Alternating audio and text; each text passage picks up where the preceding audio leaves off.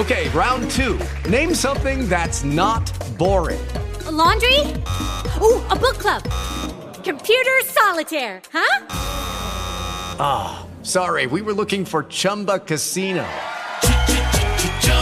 That's right. ChumbaCasino.com has over 100 casino style games. Join today and play for free for your chance to redeem some serious prizes.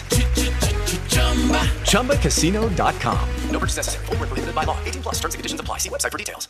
With lucky landslots, you can get lucky just about anywhere. Dearly beloved, we are gathered here today to. Has anyone seen the bride and groom? Sorry, sorry, we're here. We were getting lucky in the limo and we lost track of time. No, Lucky Land Casino, with cash prizes that add up quicker than a guest registry. In that case, I pronounce you lucky. Play for free at LuckyLandSlots.com. Daily bonuses are waiting. No purchase necessary. Void where prohibited by law. 18 plus. Terms and conditions apply. See website for details. Che fotografia e videomaking stiano cambiando e anche in maniera notevolissima, credo che ce ne siamo accorti tutti quanti. Il NAB di Las Vegas, che si è appena concluso, ha portato la solita ondata di novità, ma ha anche mostrato un paio di tendenze che secondo me sono veramente importantissime da comprendere. Ciao, sono Mariano di videozappo.com.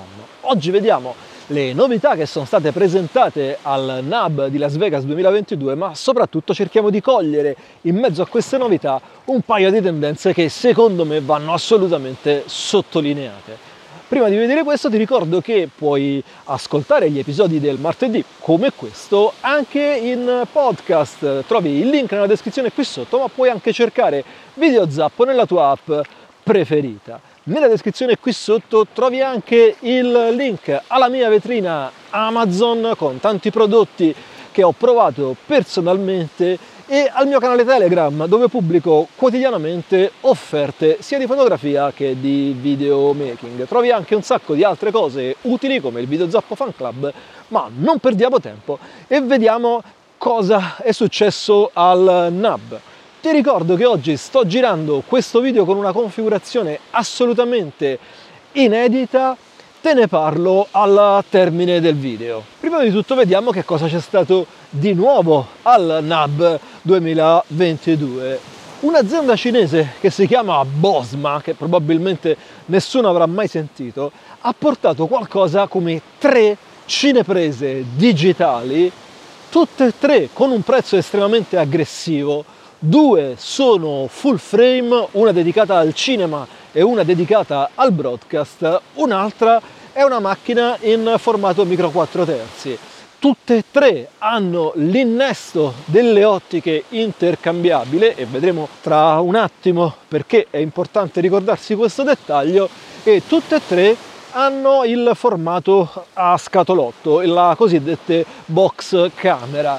E anche questa avrà tendenza emersa nell'ultimo periodo sono tanti i produttori che stanno realizzando questo genere di apparecchi che sono compatti e uniscono prestazioni interessanti in un package estremamente contenuto.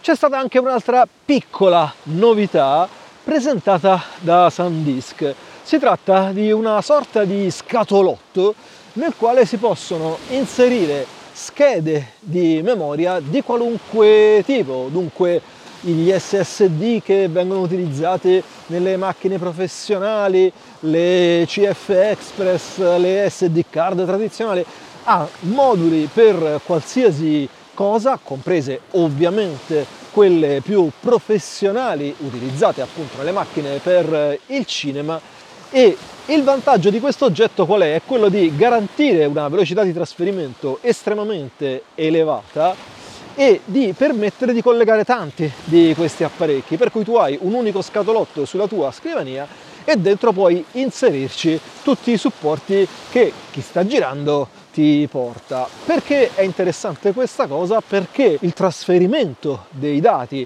da uno storage all'altro, dunque da quello che abbiamo sulla camera a quello su cui lavoreremo al montaggio, sta diventando sempre di più un collo di bottiglia e una fase critica del lavoro perché i file diventano sempre più grandi, la velocità con cui dobbiamo lavorare aumenta costantemente, le aspettative che un determinato prodotto sia pronto subito aumentano continuamente e quindi essere veloci, non avere questo collo di bottiglia è molto importante. E sullo stesso genere, se vogliamo, è un'altra novità che è stata introdotta da Atomos che ha creato Atomos Connect che è sia un add-on da collegare ai registratori di Atomos ma anche un oggetto integrato in un nuovo registratore da 7 pollici, dunque della linea top che integra tutta questa tecnologia e questa tecnologia Atomos Connect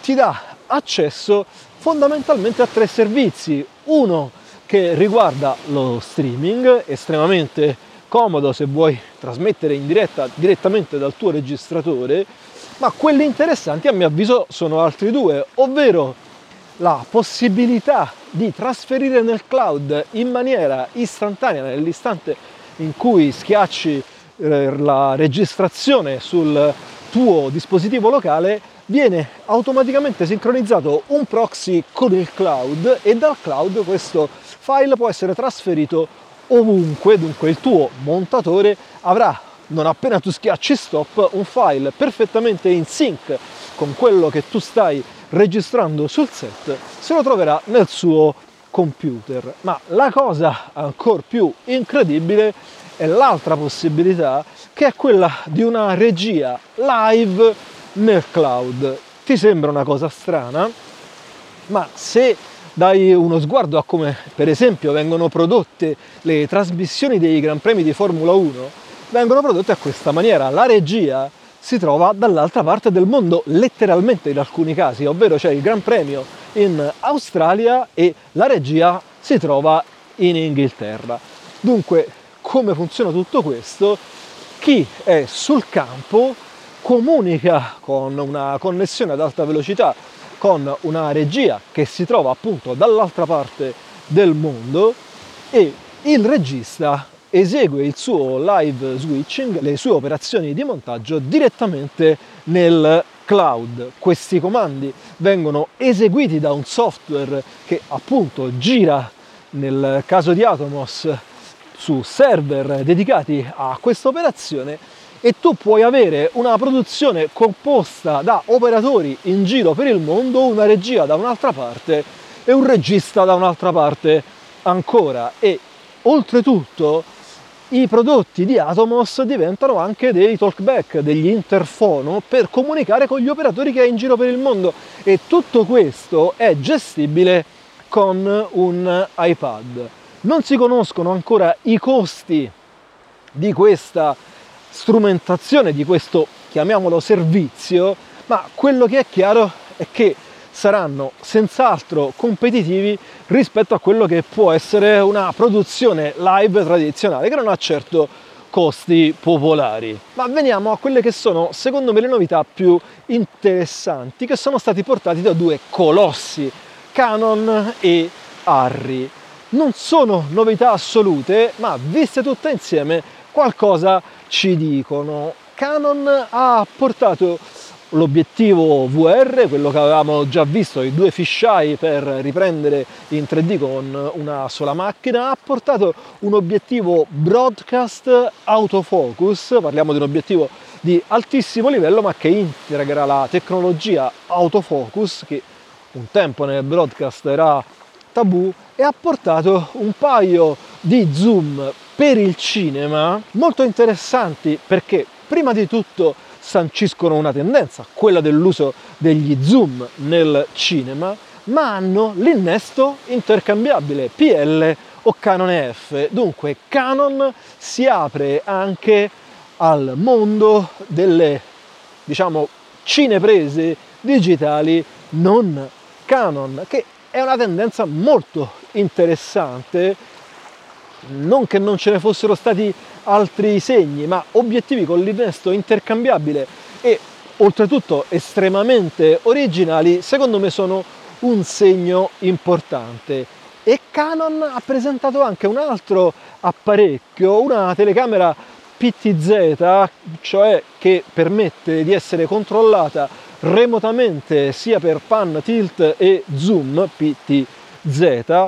Dunque quel tipo di macchine che vengono utilizzate che ne so, nei reality televisivi dove c'è un operatore in una control room remota che abbiamo visto postare anche dall'altra parte del mondo e che gestisce tante di queste telecamere tutte insieme, vengono utilizzate anche in ambito education, nelle aziende per le videoconferenze, insomma hanno svariati usi, ma Canon è abbastanza nuova a questo tipo di mercato. E Harry a sua volta ha presentato altre due cose molto particolari.